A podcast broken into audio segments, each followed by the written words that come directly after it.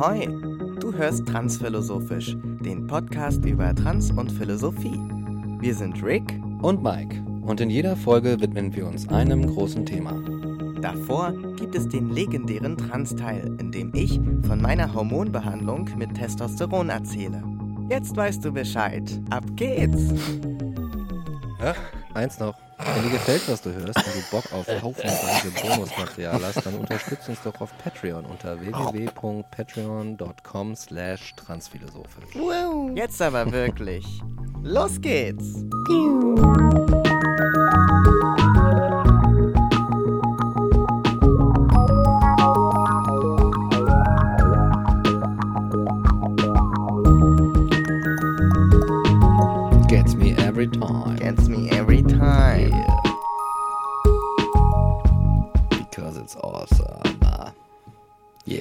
Yes. Hello and welcome zurück ück, ück, bei einer neuen Folge Transphilosophisch. Genau, aus dem Wedding. Es ist wahr. Es ist sehr wahr. Direkt aus dem Wedding. Und äh, wir widmen uns heute ganz ohne Umschweife, wobei doch mit Umwegen, dem Thema Narzissmus. So haben es die Patreons, die Patrons befohlen Genau, mit einer demokratischen Abstimmung. genau, Und äh, so werden wir es auch handhaben. genau. Vorab, wie jedes Mal, gibt es von uns den Trans-Teil. Genau. Oder vielmehr von mir. So ist es. Und dieser Trans-Teil besteht heute daraus, dass ich. Ausatme. Du hast es erfasst. dass ich ausatme und in mich gehe. Denn körperlich verändert sich schon eine ganze Weile nicht mehr so viel. Ich habe aber wieder mal ein paar schöne Erfahrungen gesammelt Ja. mittlerweile mit meinem, meiner Transness. Und eine Erfahrung ist zum Beispiel die beim Arzt. Mhm. Denn äh, ich hatte vor kurzem eine Weisheitszahn-OP, wie vielleicht die eine oder der andere mitbekommen hat, weil ich es ja auch im Podcast erzählt habe. Und als Folge dessen hatte ich dann eine wirklich sehr schlimme Woche. Den Peak hatte ich ja dann auch im Podcast, also da ging es mir wirklich dreckig. Und äh, danach wurde es auch nicht direkt besser und es war wirklich außergewöhnlich mies. Und äh, dann hatte ich, als das alles vorbei war, halbwegs und die Fäden gezogen waren, einen wunderbaren Ausschlag bekommen am ganzen Körper. Oh. Und wie sich herausstellte, war ich gegen das Antibiotikum allergisch, was ich bekommen habe in der Zeit. Und infolgedessen musste ich halt, weil ich so einen kleinen Panikmoment hatte und dachte, ich halte das nicht mehr aus, was passiert in meinem Körper hier, der scheint sich irgendwie selbst anzugreifen, relativ kurzfristig zum Arzt. Und ähm, weil ich dann zum Arzt musste äh, und meine Hausärztin aber geschlossen hatte, bin ich also zu einem gegangen, der eben hier in der Nähe war und offen hatte und den ich aber noch nicht kannte, beziehungsweise bei dem ich vor boah, Jahren mal war. Ja. Und genau, da weiß ich nicht mehr, wie wir drauf gekommen sind. Genau, er hat mich gefragt, äh, um das Ganze so ein bisschen einzukreisen und jetzt zu gucken, was wir dann jetzt machen damit, ähm, ob ich Hormone nehme, also oder irgendwas mit den Hormonen habe, so ganz allgemein. So. Und ich dann so, ja, ich bekomme Testosteron. Und dann so, ja, warum bekommen Sie das so? Oder es fing eigentlich an mit der Op Operation, genau. Hatten Sie in den letzten, hatten Sie eine größere Operation? Und ich so, ja, letztes Jahr eine Mastektomie. Und er meinte, es hat immer diese, diese Frage, dieses Fragezeichen in dem Gesicht der Leute so, aber warum? War, waren die Männerbrüste so groß? War es so unauf, äh, un, un, also war es so belastend und so unaushaltbar? Und dann muss ich eben immer erklären, nee, nee, also das war schon, das waren schon richtige Brüste und so weiter. Und dann muss ich mich ja immer outen, weil anders lässt sich das schwer erklären. Und das ist jetzt auch nicht so das Ding. Aber viele medizinische äh, Leute sind dann sehr äh, unbedarft, was das Ganze angeht. Also so die, es scheint mir irgendwie, dass Transmenschen nicht so oft zum Arzt gehen oder irgendwie nicht so, äh, weiß ich auch nicht. Ich weiß nicht, wie andere das machen. Also im Grunde muss ich mich jedes Mal outen, wenn ich beim Arzt bin Ja. oder bei der Ärztin so, ähm, weil eigentlich ja immer eine Rolle spielt, was mit deinem Körper passiert ist und äh, was du für Mittel nimmst. So. Also ich meine, Testosteron in dem Fall, wie ich es nehme, ist ja auch ein Medikament. Mhm. Und ja, also ich eigentlich kommst du da nicht drum rum. Und aber es, ich begegne irgendwie immer wieder in Berlin Menschen, die in ihrem Leben gefühlt, wahrscheinlich sind sie einigen begegnet, aber nach ihrer Wahrnehmung keinem Transmenschen jemals auch nur annähernd auf einen Abstand von weniger als drei Metern begegnet sind.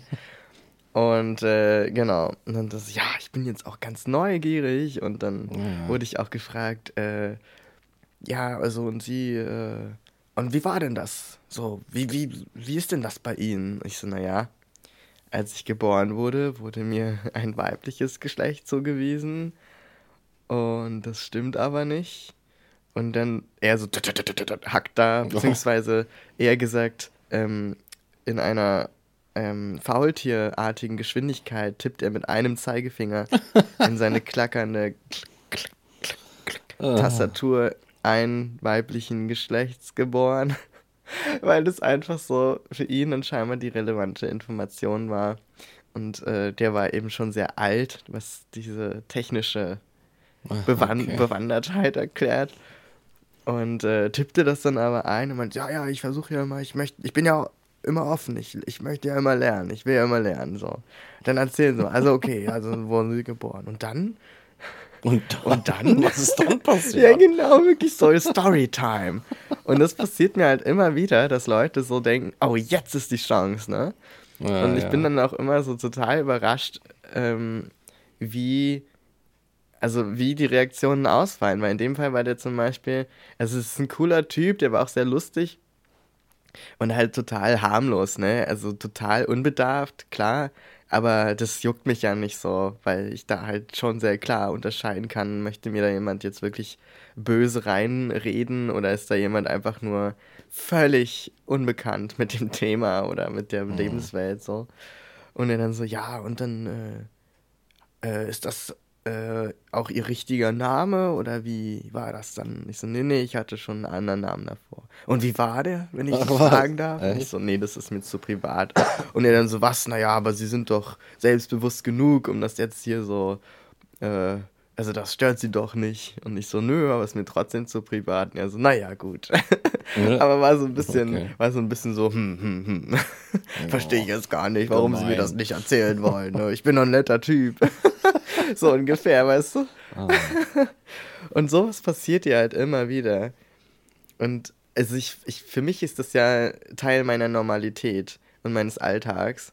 Aber das fällt mir dann im Nachhinein manchmal auf, so dass es einfach Situationen sind, die so, die so weit entfernt sind von dem, was die meisten Leute wahrscheinlich beim Arzt irgendwie erleben oder bei der Ärztin.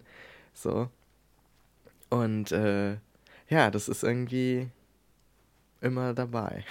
Ah. Und ich glaube, das wird halt einfach auch Zeit meines Lebens nicht mehr aufhören, ne? So, der war dann auch ganz besorgt, ja, und wer, wer betreut sie da jetzt, wenn sie betreut. da Hormone bekommen? Also, so, das, das macht ja auch was mit ihrem Körper. Und ich so, naja, ich bin in hab einen Endokrinologen und so, ah, okay, ja gut. Ne? Also ich meine, war eigentlich schon süß, dass er so gleich weitergedacht hat und so, naja, mhm. das sollte man schon irgendwie nicht ohne weiteres machen. Mhm. Ähm, aber nicht im Sinne von, ich dachte auch erst so wie betreuen, weil ich irgendwie so ein Mental Case bin, der nicht alleine klarkommt oder was. Also, ja.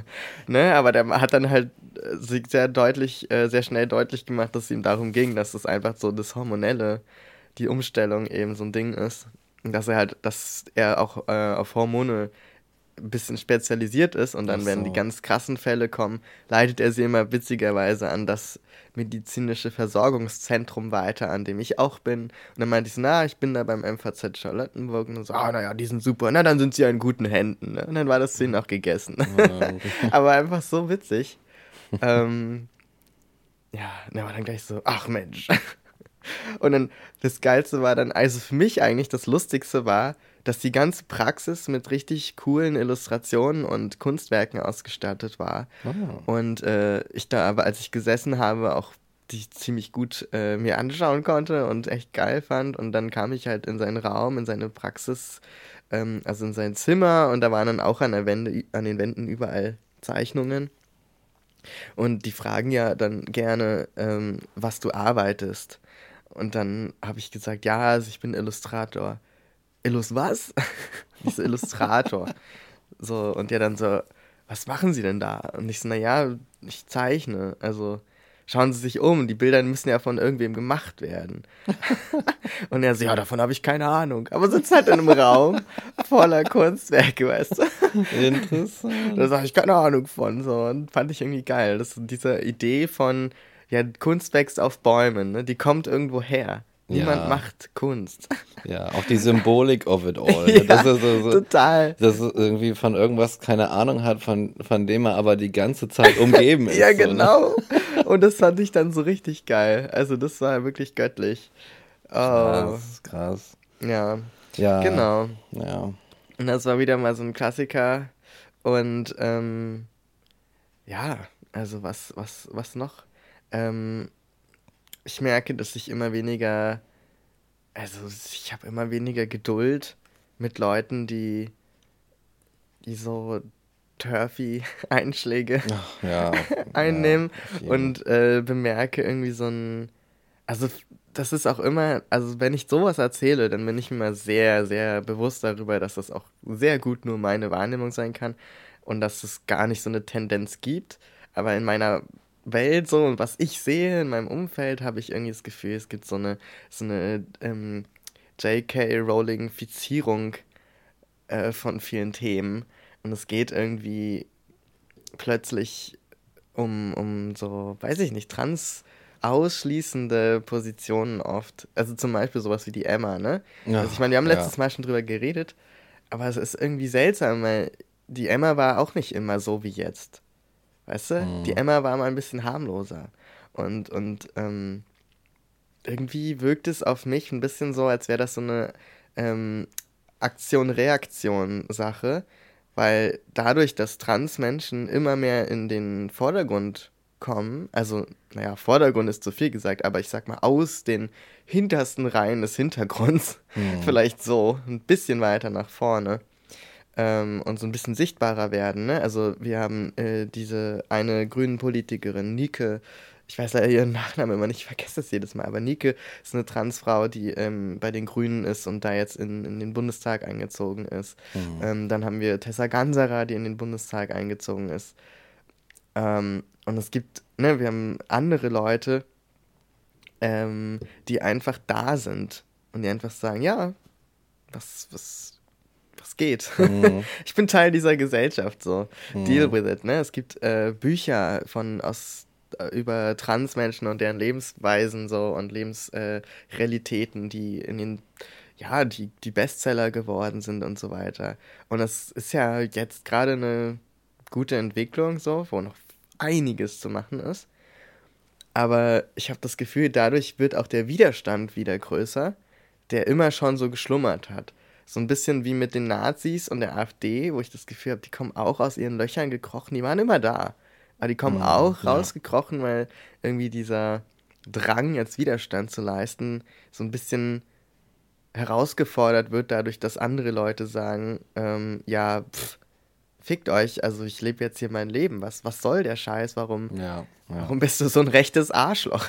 Ja. So, ne? Und da habe ich irgendwie das Gefühl, dass dass sich immer mehr so die, auch durchs Internet ganz krass angeheizt, so die Positionen verhärten. Oh, das Internet. Und ja. ja, vielleicht ist es auch nur meine Wahrnehmung. Als jemand, der immer versucht, relativ diplomatisch eigentlich zu sein, wie jetzt mit dem Arzt zum Beispiel, ne? Ich hätte jetzt auch sagen können, was, was fällt Ihnen ein, mich hier nach meinem Deadname zu fragen, hätte ihm die Tür vor der Nase zugeschlagen und wäre gegangen mit meinem Ausschlag. weißt du? Ja. so, wäre ja. davon ge geschlagen. Ja. Auf meinen Punkten davon geritten.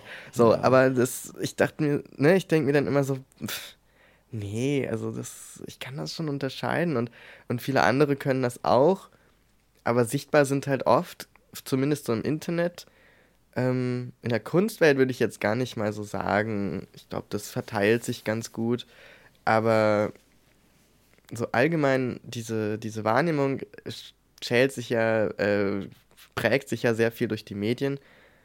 Und mhm. da ist es schon eher so, dass radikalere Positionen nach vorne geholt werden. So, auf allen Seiten. Und ich habe das Gefühl, das tut dem Ganzen nicht so richtig gut.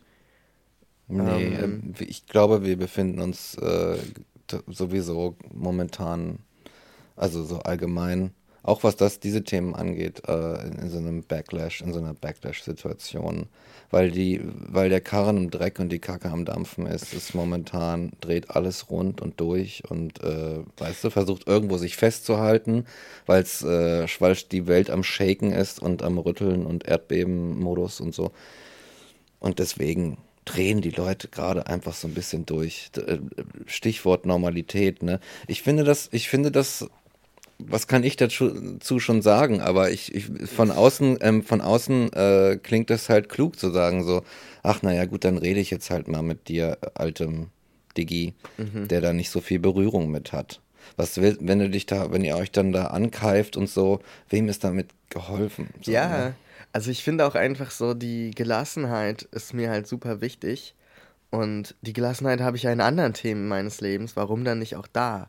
Mhm. Also das ist für mich, ich glaube, das ist immer so ein Ding, ähm, wo ich eigentlich noch auf ein anderes Thema jetzt kommen kann, wo ich auch noch drüber reden wollte, mhm. was irgendwie so ein bisschen dazu gehört, bevor ich mir jetzt, aber das, äh, das Äußere muss ich kurz die Nase putzen. ja. Also so, ich ähm, bin ja, soweit ich bisher weiß, soweit ich bisher weiß, habe ich ja so eine Sammlung von Labels schon zusammen. So. Ich, ich äh, habe ja so ein Hobby, ne? das ist ja Labels sammeln. So. Weil, wenn mir langweilig ist, denke ich mir ein neues Label aus und klatsche mir das irgendwo auf die Stirn. Nein, natürlich nicht. Ich äh, könnte auch gut drauf verzichten, aber was, wie es das Schicksal so möchte, ähm, bin ich halt äh, asexuell auch und habe bei Queer Einsteigen zum Beispiel, das ist so ein Podcast auf Audible von der Bezahlkonkurrenz. Wow. Aber trotzdem, da habe ich auch so eine Folge mitgemacht. Da, da ging es auch um dieses Thema. Und äh, was halt super schwierig ist in dem Kontext und in dem ganzen Ding, wenn du jetzt äh, so eine ganze Labelsammlung hast, ist eben das Dating. Weil für viele ist das halt, also ist schon, also wenn ich so unter schwulen Männern versuche, Cis-Männern versuche zu daten, ist das schon mal so ein, naja, hm, da fehlt mir was Ding. Ähm, von deren Seite aus okay. natürlich. Äh, was, was, wo ich auch eine Debatte, ne? Wo ich auch super gelassen bin und mir denke, ja, dann, wenn halt jemandem das so wichtig ist, dass da so ein Dengel zwischen den Beinen ist, dann und ich den nicht bieten kann, passt es ja eh nicht auf der Basis, dass für die Person passt es nicht, weil das Körperteil fehlt. Für mich passt es nicht, weil ich mir denke, wenn dir das so wichtig ist, dann viben wir nicht miteinander. Ne? Mhm. Ne? Zwei verschiedene Gründe, aber derselbe Schluss, okay, it's not a match. Mhm. So. Ähm, also das kommt schon dazu und dann kommt noch dazu, äh, dass halt so dieses Sex als ähm, Grundlage für Beziehungsaufbau sehr ja. verbreitet ist. Ja, allerdings. so, das ist halt so ein Ding. Kommst ja. du schwer gegen an. Ähm, und da wurde mir jetzt äh, schon mal nahegelegt, und auch in anderen Kontexten ähm, wird es einem oft nahegelegt, naja, du kannst ja einfach zu so einem Treffen gehen von anderen Leuten, die auch XY sind. Also, was auch immer, die auch lesbisch sind, die auch asexuell sind, die auch demisexuell sind, die auch äh, nicht binär sind. Das ist ja völlig egal, welches Label das ist, die auch trans sind. Und da kannst du dich ja dann austauschen. Und das ist zum Beispiel was, was für mich nie funktioniert hat. Und wo ich immer wieder merke, so dieses, ähm, sich identifizieren mit diesen Labels ist total weit verbreitet.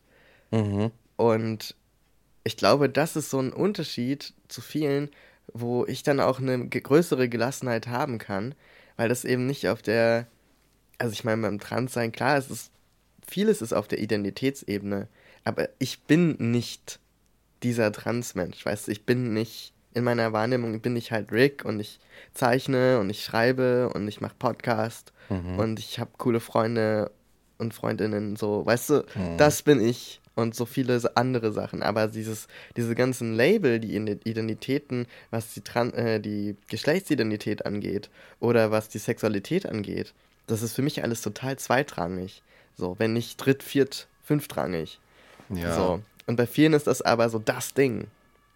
Und gerade ja, die Leute, ja. die eben in den Medien oder in der Wahrnehmung auf, im Internet auch sehr präsent sind, sind natürlich die, die sagen, nee, das ist politisch und ich bin zum Beispiel trans und ich mache das zu meinem Streitthema. So, dann ja. ist es natürlich klar, dass du auch viel radikaler deine Position verhandeln musst, weil du ja die ganze Zeit dich selbst in der, in der, im Angriff äh, siehst, ne? Also an, dass du angegriffen wirst. Ah, ja. Wenn dann jemand mit dir diskutiert oder wenn dann jemand dich deadnamed und so weiter oder da so neugierig ist und die falschen Fragen stellt. Verstehe. So, ja, weißt okay, du? Ja, und ich merke aber, nee, bei mir ist genau die gegenteilige Tendenz. So, wenn ich quasi in so einem Alltagsplausch mit meinem Arzt darüber so rede und der so sagt, naja gut, dann sagen Sie mir nicht Ihren Namen, dann finde ich das so viel besser, weil so könnte ich mit dem auch über das Fischen reden oder über, weiß ich nicht, Fensterglas. Ja. Und es wäre im Grunde gleichwertig. So, weil ich das halt nicht so was werden lasse, was so viel Wert hat in meiner Identität und meinem Leben. Mhm. Weißt du? Und dann finde ich es viel einfacher auch. Natürlich gibt es auch Momente, wo ich so denke, ach, fickt euch alle, warum könnt ihr nicht einfach mal progressiv sein und mal ein bisschen dazulernen? Äh, und das nicht immer alles uns überlassen, uns im Sinne von die Leute, die äh, die Erfahrung first hand machen und dann eben nach außen irgendwie die ganze Zeit erzählen sollen. Ja. Aber auf der anderen Seite, die meiste Zeit denke ich mir so, ach, pff, ist jetzt auch nicht so wichtig. So, da streite ich mich schon mehr mit Leuten, wenn die irgendwie ähm, überzeugte Fleischesser sind und dann nicht damit klarkommen, dass ich mich vegan, vegetarisch ernähre. Weißt du? Mhm. Das ist dann so, so eine Sachen. Das ist ja auch so ein Ding. Oder diese Idee von, ja, Rauchen aufhören. Naja, ich rauche oder ich bin Raucher. Ist schon ein großer Unterschied. Ja, stimmt, weißt du? stimmt, ja. So. Naja. Ja, es wird immer, also es, bei allen möglichen Themen kommt es mir auch immer so vor, als würde da einfach der ganze, die ganze Last und der ganze Ärger und so weiter immer auf die Betroffenen ausgelagert werden. ja. Du musst dann die, weißt du, da ist so irgendein, irgendein Problem, irgendeine Form von, von Ungerechtigkeit oder Missstand und dann heißt, ja, dann macht ihr das mal. Und dann kriegt das auch so eine marktwirtschaftliche Komponente und dann müssen Leute ihre, ihre Zeit und ihre Kraft irgendwie vollkommen darauf verwenden, diese Sachen zu machen. So, und dann passiert. Äh, es ist so ein bisschen komisch, weil ähm, dabei ja auch Zeit drauf geht, die man vielleicht einfach nur mit, mit ja, Leben, weiß ich nicht, verbringen könnte und Sachen machen. Exakt. Ne? Und das ist halt das Ding so. Und deswegen ähm, wollte ich eben auch zum Beispiel diesen Podcast machen.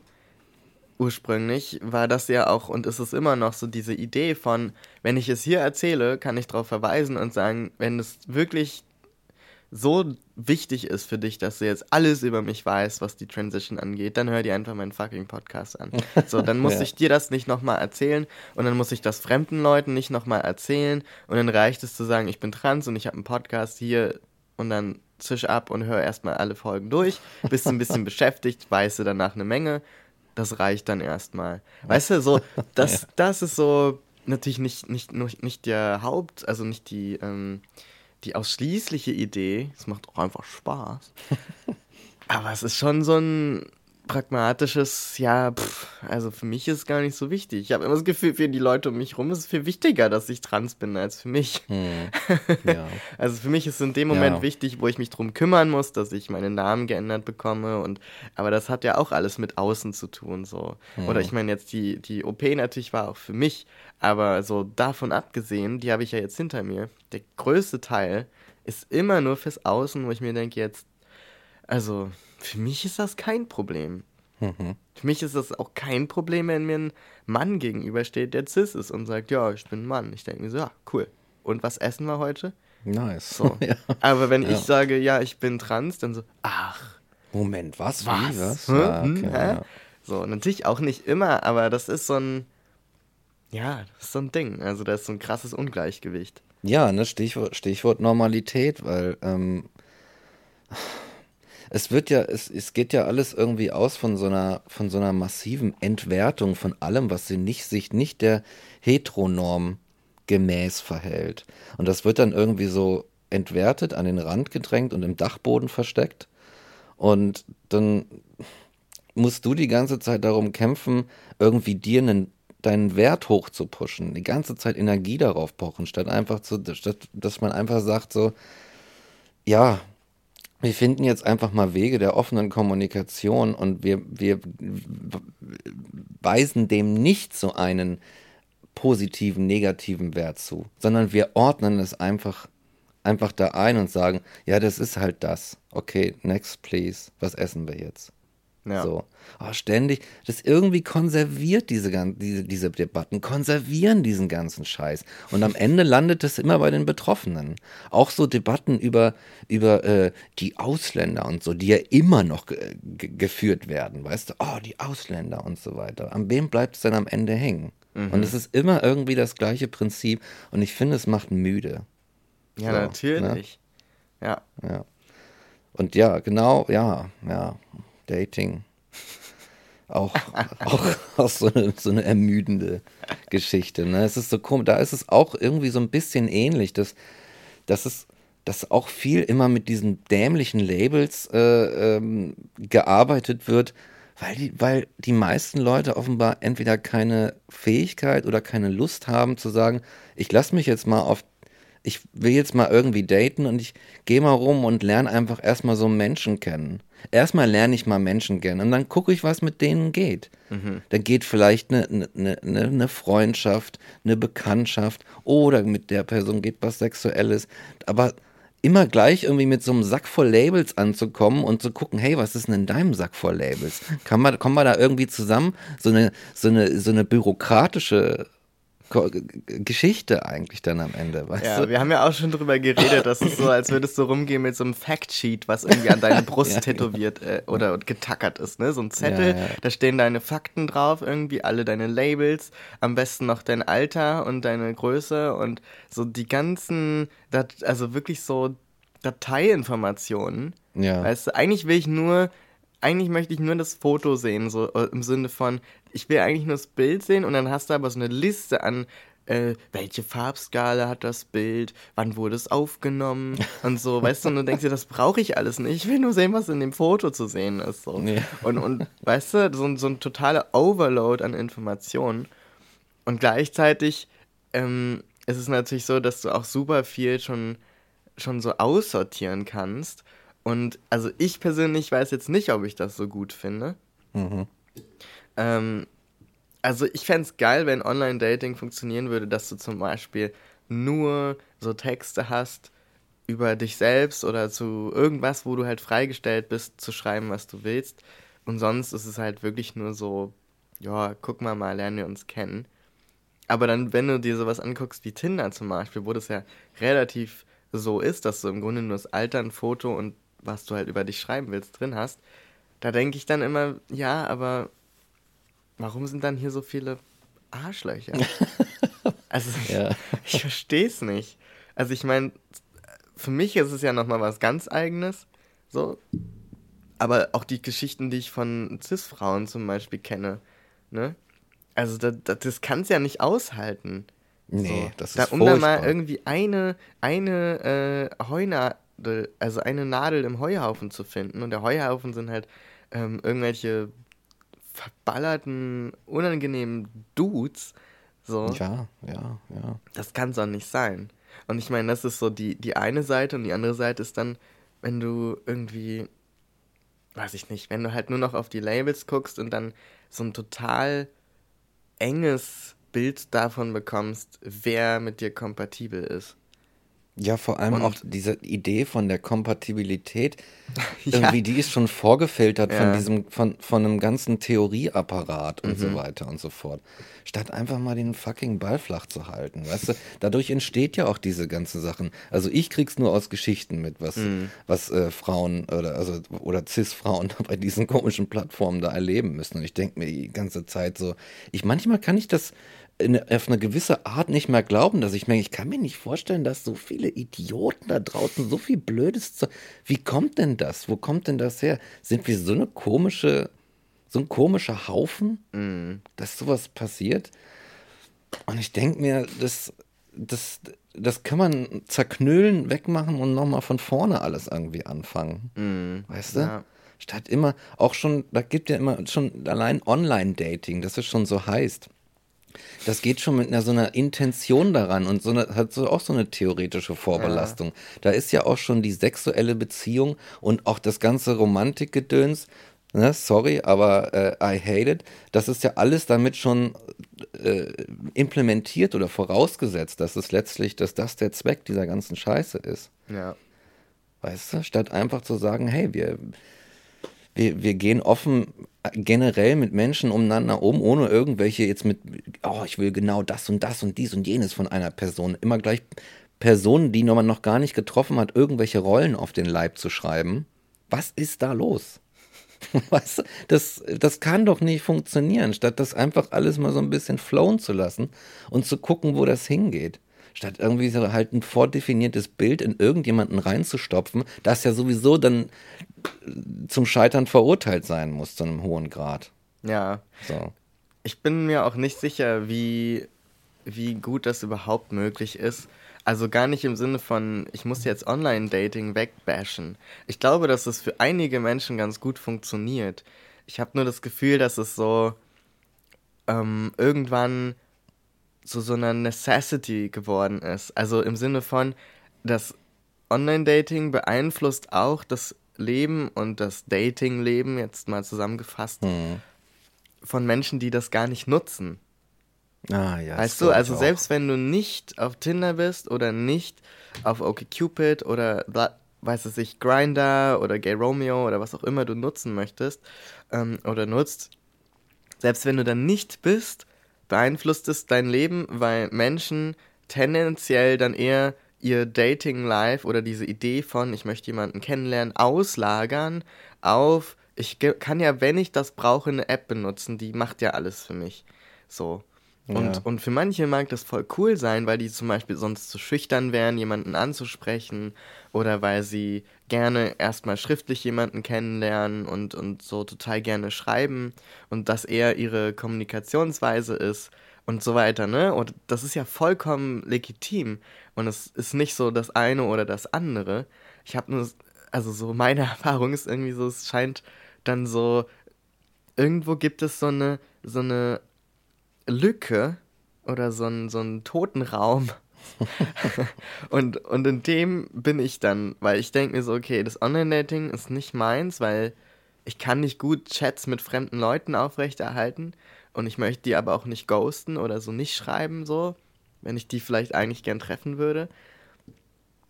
Und gleichzeitig äh, ist es halt im, im Offline-Leben quasi. Mhm auch nicht mehr, also ich weiß nicht, ob nicht mehr oder ob das immer so war, aber es scheint mir jetzt nicht so der Usus zu sein, jemanden einfach kennenzulernen und dann sich näher kennenzulernen und zu schauen, was dann geht. Also zumindest irgendwie geht ja. es bei mir nicht so gut, weil ich da, da kommt immer nichts zurück, so in dem Sinne.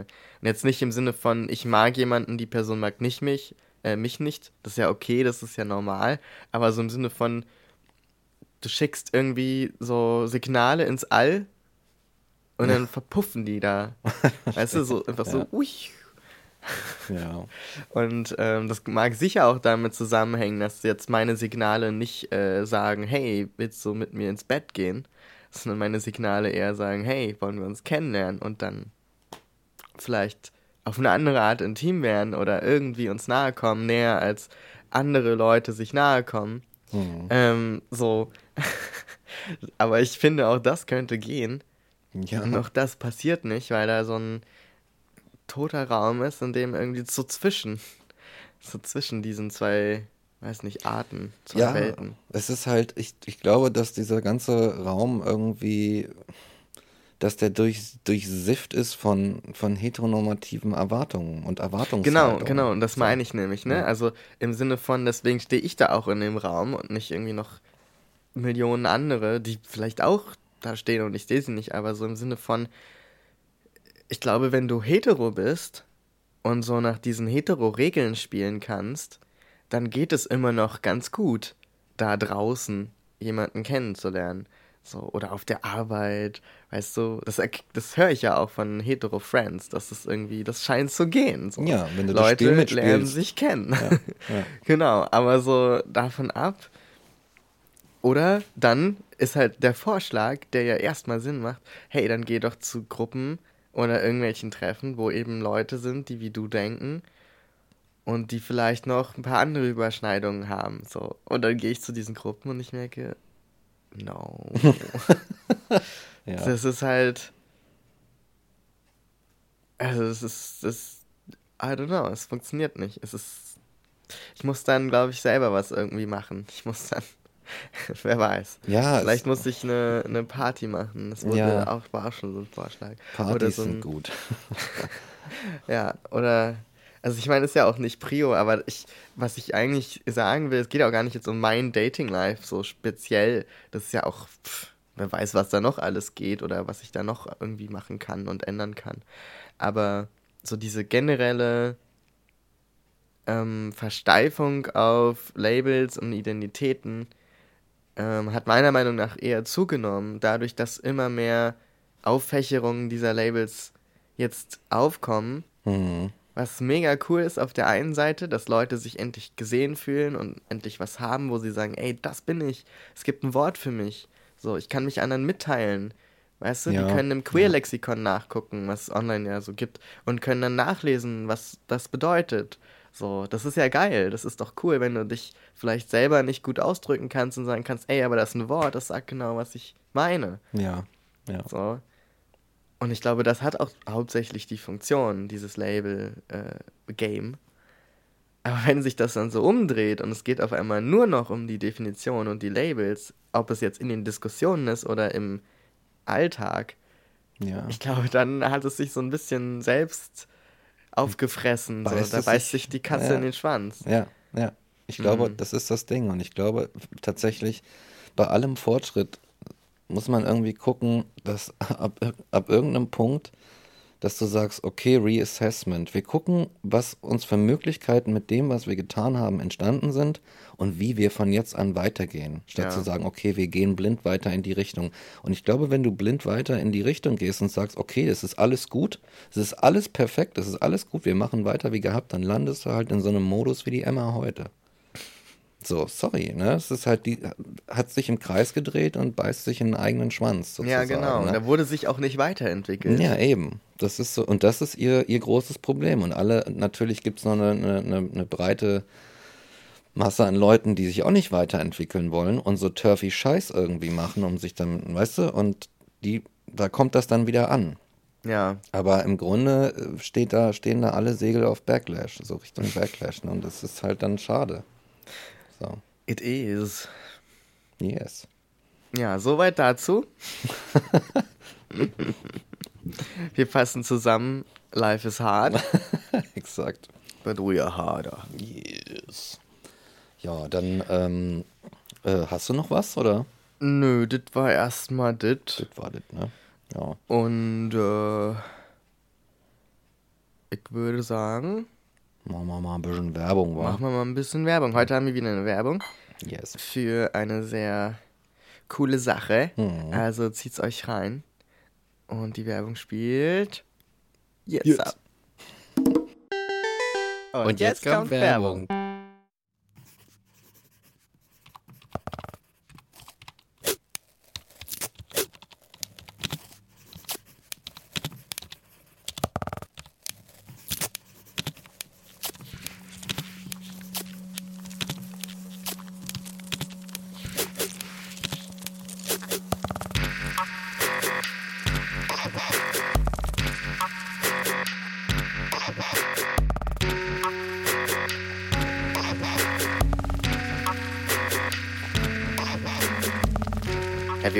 A haiku? is a gallery-shaped book of interactive kinetic poetry sculptures.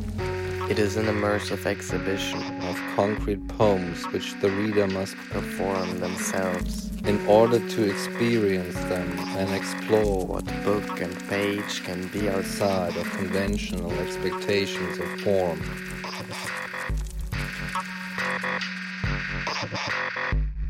Have you ever met a haiku as a deeply personal and unflinchingly honest journey through healing from trauma, addiction, recovery, and accepting and embracing trans identity?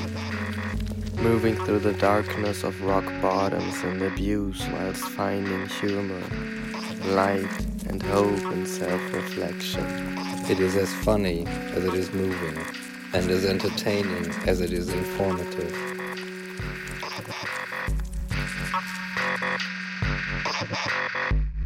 Schaut euch unbedingt die Ausstellung von Gorgeous Moon an.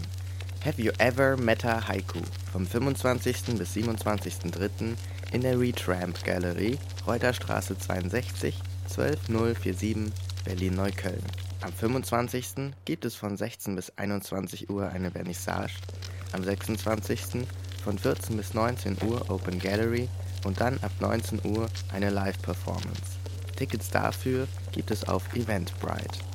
Am 27. gibt es dann noch einmal Open Gallery von 14 bis 19 Uhr. Werbung Ende. Und dann ist die Werbung fertig. genau. Und jetzt seid ihr wieder da mit uns im Podcast-Studio. Welcome back, Egg Egg. Welcome back, Egg Egg. Wie ein Ei. Egg Egg Egg. Jetzt ist ja bald Ostern. Oh, stimmt. Stimmt. stimmt. Ah ja, wieder. Yay, Christi. Christi. Christi. Was ist eigentlich Christi? Äh, also Weihnachten, er wurde geboren, das kann ich mir mal merken, weil da Ja. der Stern über der Scheune steht. Hui. Weil der Stern ist ja auch der, der oben auf dem Weihnachtsbaum drauf ist, so. Und was war nochmal Ostern? Da I ist er doch in die Höhle und dann wieder raus. In die Höhle. I have no idea. ich weiß, dieser Auferstehung, Ganze, ja, irgendwas. Kreuzigung. Irgendwas. Kreuzigen, in die Höhle rein, Höhle zu, Höhle wieder auf, Jesus weg. Drei Tage später. so irgendwie war das. Irg irgendwas war da mit Jesus. Ja, spooky stuff auf jeden Fall. Oh ja, spooky Supernatural stuff. spooky stuff. ja. Jesus war eigentlich so ein misunderstood Magician. Auf Der jeden. einfach so geile, weißt du, so äh, Roy, ähm, wie heißt der? Silverstein? Nee.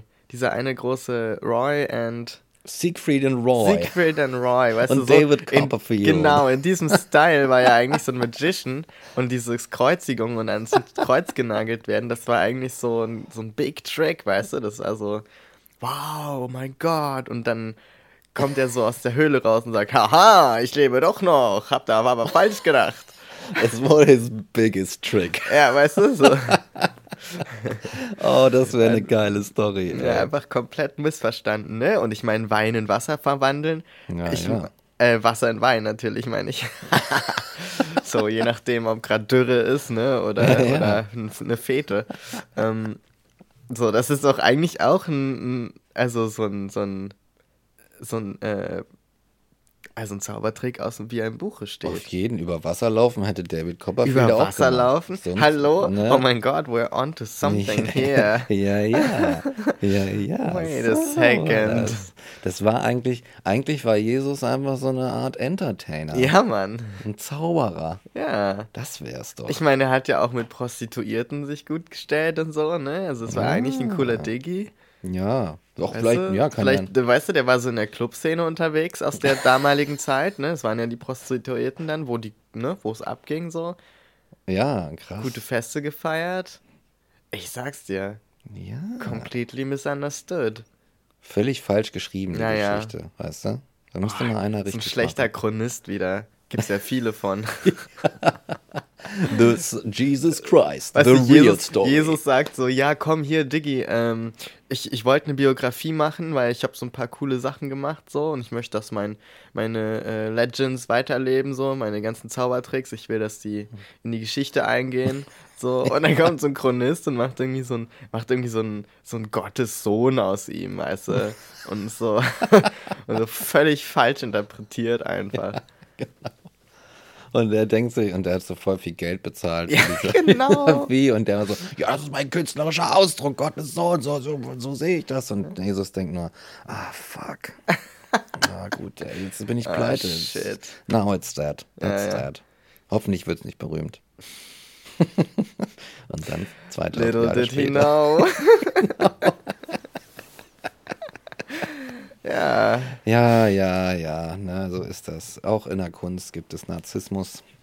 Upsi. Vielleicht war Jesus auch ein bisschen narzisstisch. Wir reden ja heute über Narzissmus. so ist es. Und wo wir, schon 78. bei, wo wir schon bei Göttern und Götter, Götter, Söhnen von Göttern sind, ähm, habe ich auch ein schönes ähm, Zitat. Yes. Von äh, Finn Skerderud, oder wie auch immer man das spricht. Ähm, ein finnischer Psychiater, mhm. der ein Buch geschrieben hat, das heißt Unruhe, eine Reise in das Selbst. Aus dem mhm. habe ich schon mal zitiert, als es um Scham ging. Ah, yes. Und äh, der mag jetzt den ein oder anderen oder der ein oder anderen bekannt sein vom Film Druck, zu Deutsch Der Rausch. Oh. In dem Mats Mikkelsen einen werdenden Alkoholiker, einen Lehrer, der Alkoholiker wird, spielt. Well, well. Weil er ausprobieren möchte, zusammen mit seinem Lehrer Franz, wie es ist, immer einen geringen Grad Promille zu halten im Alltag. Und das oh. wiederum basiert auf der Theorie von diesem Psychiater, ähm, dass wir eigentlich ein bisschen zu wenig Alkohol im Blut haben und immer so einen gewissen Pegel haben sollten, weil wir dann eigentlich die beste Version von uns selbst sind. So. Ja, das haben schon einige gedacht. Genau. Und ich zitiere jetzt aus diesem Buch ähm, bei dem Abschnitt Narzissus. Da geht es nämlich um Narzissmus. Mhm. Und äh, es geht um einen Patienten, den dieser Psychiater hatte, der war Arzt. Und äh, scheinbar Narzissmus-Patient. Äh, mhm. Wollen wir noch unseren Jingle spielen? Ja, wir haben ja das Zitat der Woche über das Z. Mhm.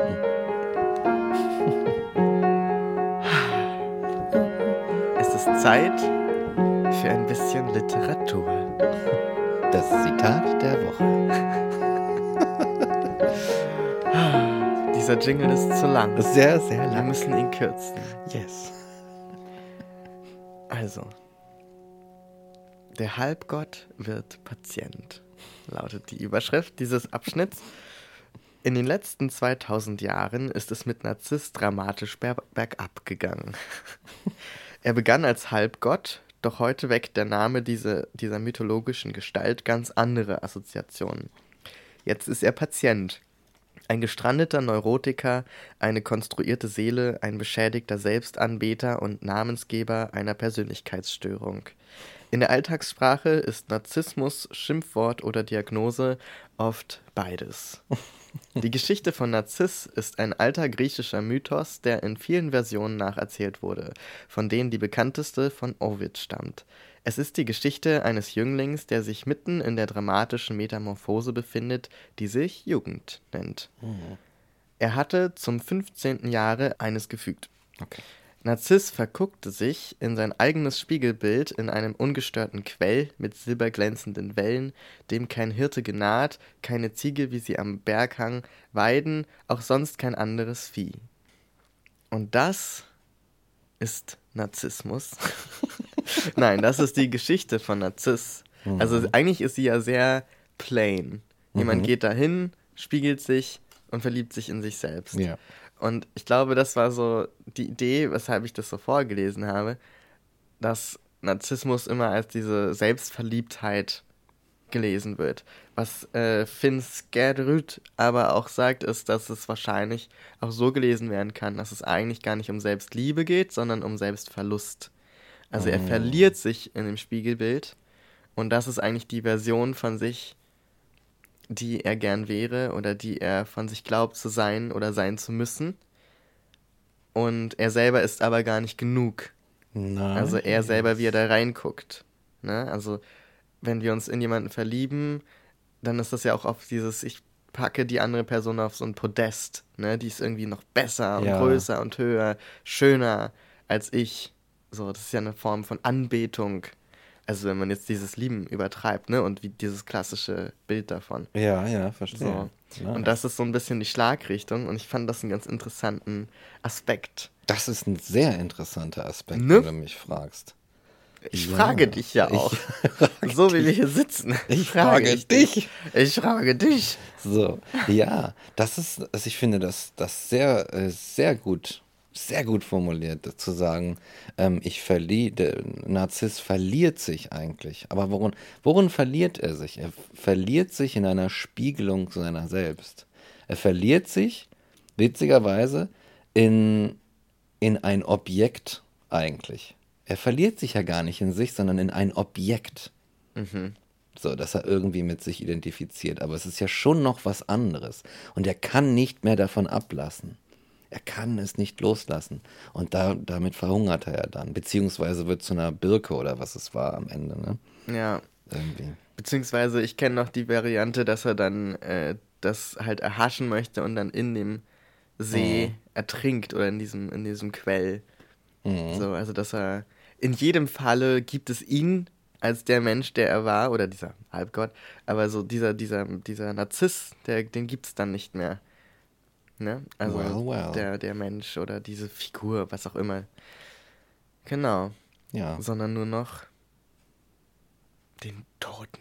Nur noch ein, Oder den, den, die, die, Abwesenheit dieses, ja. ja. Und damit gibt es aber auch das Spiegelbild dann nicht mehr. Ja, exakt. Das ist ja dann auch weg. Also egal, ob du zur Birke wirst oder ob du ertrinkst, dein Spiegelbild sieht dann nicht mehr so aus wie vorher. Ja. Was wiederum die Interpretation zulässt, dass es nur von dir kommt, weil dein Gehirn diese Spiegelung ja erzeugt. So. Ja, äh, es ist halt, als würde Narzisst sich auch in so einer unendlichen ähm, Rekursion, einfacheres Wort für Rekursion, einer unendlichen äh, Selbstbezüglichkeit verlieren, die mhm. so ad infinitum geht und da so einfach reinfallen in so ein Nichts und dadurch einfach äh, äh, eine Zerstörung. Es ist wie so ein, es ist wie so ein Fehler, wie so ein Fehler, den, den, den er begeht äh, und der letztlich zur, zur Selbstzerstörung sozusagen eigentlich führt. Aber witzigerweise mit dem, mit dem, aus diesem Motiv heraus, der, oh, ich liebe dieses, ich will alles geben, diesem etwas. Ne, es, ist halt, es hat halt etwas Paradoxes eigentlich mhm. an sich, ne? Weil ja Selbstliebe an sich erstmal keine so schlechte Sache ist. Nee, nee, nee. So, ne? Aber da wird sie, da geht sie ins Pathologische. Mhm. Ich glaube, das macht auch den Reiz an dieser, an dieser Geschichte irgendwie aus. Auch äh, aus psychologischer Sicht. Ja. Ja, und ich glaube, also was ich auch interessant fand, war dieser Ansatz, ne, zu sagen, ja, das ist mittlerweile, ist der, der, der Ruf des Narziss, äh, des Narzissten mhm. äh, hat sich verändert. So, und ich glaube, dass sich das auch immer weiter ähm, durchsetzt in unserer Gesellschaft, also jetzt so in der westlichen ähm, Wahrnehmung von ähm, narzisstischem Verhalten. Also auch das, was wir als toxische Männlichkeit zum Beispiel betiteln, ja. hat ja oft narzisstische Züge. Sehr so. oft. Ja. Und, und die, auch diese Idee von in der Kunstwelt zum Beispiel von dem Gen Genie, weißt du? Ach, furchtbar. Das ja. ist ja auch so ein narzisstisches Bild von jemandem, der ja, der einfach besser ist als alle anderen in einem Gebiet und deshalb auch einer besonderen Aufmerksamkeit bedarf und mhm. einfach, einfach auch andere, ja, andere, ein anderes Kaliber, wie, wie so schön gesagt wird, ist, ne? Also so im Sinne ja. von, ja, es gibt viele gute Pianisten, aber XY ist ein Genie. Also das ist sowas, ja. das steht über den Dingen, ja. Und das fand ich immer so bescheuert, weil das ist auch nur ein Mensch. So.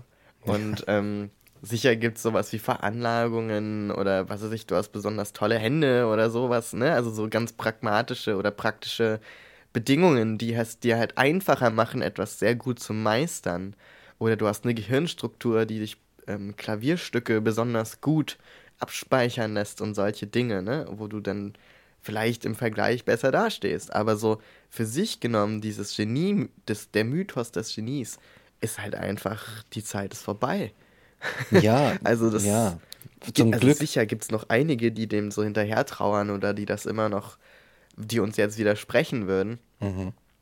Aber ich habe das Gefühl, dass das so in der, in der sich weiterentwickelnden und mit der Zeit gehenden Kunst nicht mehr so ein Ding ist. Oder, oder zumindest ähm, immer mehr an Relevanz verliert. Vielleicht so. Es gibt das schon noch sehr viel. Also gerade wenn ich mir so die an, so überlege, wie das in dem, äh, in dem Kunsthandel ist, ne? Oder im, im Markt, wo so, weiß ich nicht, sowas äh, wie ähm, hier diese Ballonpudel aus, aus Chrom oder wie die äh, von, wie heißt denn der? Jeff Spoons? Spoons? Coons?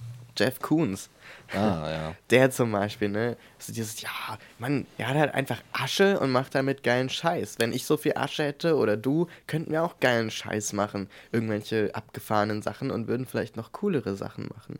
So, oder wie der, wie der Kunstpreis, Millionen für ein Bild von irgendeinem Künstler so, weil der ein Genie ist. Nee, ihr macht ihn ja in, zum Genie in eurem Sinne, weil ihr dem so viel Geld gebt für, für eine Kunst, die jemand anders auch machen könnte. Ja. So, vielleicht anders machen würde, aber so diese Abhebung, dieses zum Genie auferheben, das ist halt das, was ich meine. Ich glaube, wenn du einen, ich nenne das jetzt mal so, ich finde den Begriff doof, aber wenn du einen großen Geist kaputt machen willst, Mhm. Dann musst du genau das tun und ihn zum, diesen Geist zum Genie erklären, weil, weil ähm, was du ja eigentlich tust, ist genau das, was bei Narziss passiert ist. Du kreierst ein Bild und du hältst das der Person vor. Ja, exakt. So. Hier, ja. du bist ein Genie. Findest nimm, das nicht nimm geil? eine Million. Ja, ne? Findest du, guck mal, hier, Geld, Wert, ganz viel Wert für dich und ein schönes Bild, das du, in das du dich verlieben solltest. Das ist mit deinem Wert assoziiert. Ist es nicht geil? Bist du nicht geil? Schau an, wie geil du bist. Und die Person sagt, oh my God, maybe I'm, I'm so geil, wirklich so geil. Und dann verliebt sie sich daran und dann geht dieser, dieser, dieser Narzissmus, äh, diese Narzissmus-Endlosschleife los. Und die, die Menschen machen ja gar nichts mehr. Sie müssen sich ja auch gar nicht mehr anstrengen, weil sie haben ja den, den Status der absoluten Geilness einfach schon erreicht. Ja. Und damit machst du einfach, kannst du einen großen Geist kaputt machen. Und ja, ich denke, äh, in der Kunst passiert das mhm. einfach auch sehr häufig. Ja, und ich, ich habe auch gerade noch gedacht, also ich glaube, ich finde es fast noch uninteressanter über Narzissten zu reden, also Einzelpersonen, mhm. weil es ist ja auch heutzutage ein Krankheitsbild und äh, also so was, was äh, Finn Skerderüter auch beschreibt, ist eben auch, dass Narzissten, die jetzt pathologisch diese Diagnose bekommen, ähm, in der Regel auch selber sehr darunter leiden, weil das eben was ist, was du gar nicht erfüllen kannst oder wo du niemals an so einen Punkt der Befriedigung kommst oder Zufriedenheit so, um, ohne jetzt in die Tiefe zu gehen. Aber was noch viel interessanter ist, ist, glaube ich, über eine narzisstische Gesellschaft zu reden. Oh, yes. Weil yes, zum yes. Beispiel, wenn der Kunstmarkt ist eigentlich ein geiles Beispiel, weil es gibt so viele Bilder, die so wertvoll gehandelt werden, mhm. die aber eigentlich, wie gesagt, nicht so, also so, so krass gut kann ein Bild gar nicht sein. Also was jetzt diese mhm. Wertverschiebung angeht.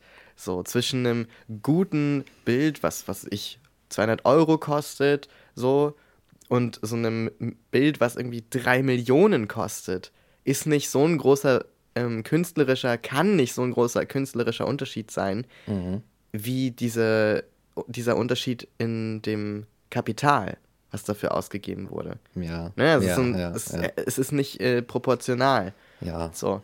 Und das bedeutet eigentlich, dass alle dann auch, die sich damit beschäftigen und die das irgendwie für voll nehmen und die dafür drei Millionen bezahlen oder so, dass die ja sich selbst auch einreden müssen, dieses Bild ist drei Millionen Euro wert. Das ist so gut wie drei Millionen Euro in dieser Weltwirtschaft ja, wert sind. Ja, ja. So, das ist ja quasi, also ich meine, was sind drei Millionen? Das ist schon, pf, weiß ich nicht, drei Millionen zum Beispiel in Essen gedacht oder drei Millionen in, in vielleicht einem, einem geilen Haus oder so. Ähm, wobei Häuser, Architektur ist auch nochmal ein anderes Feld.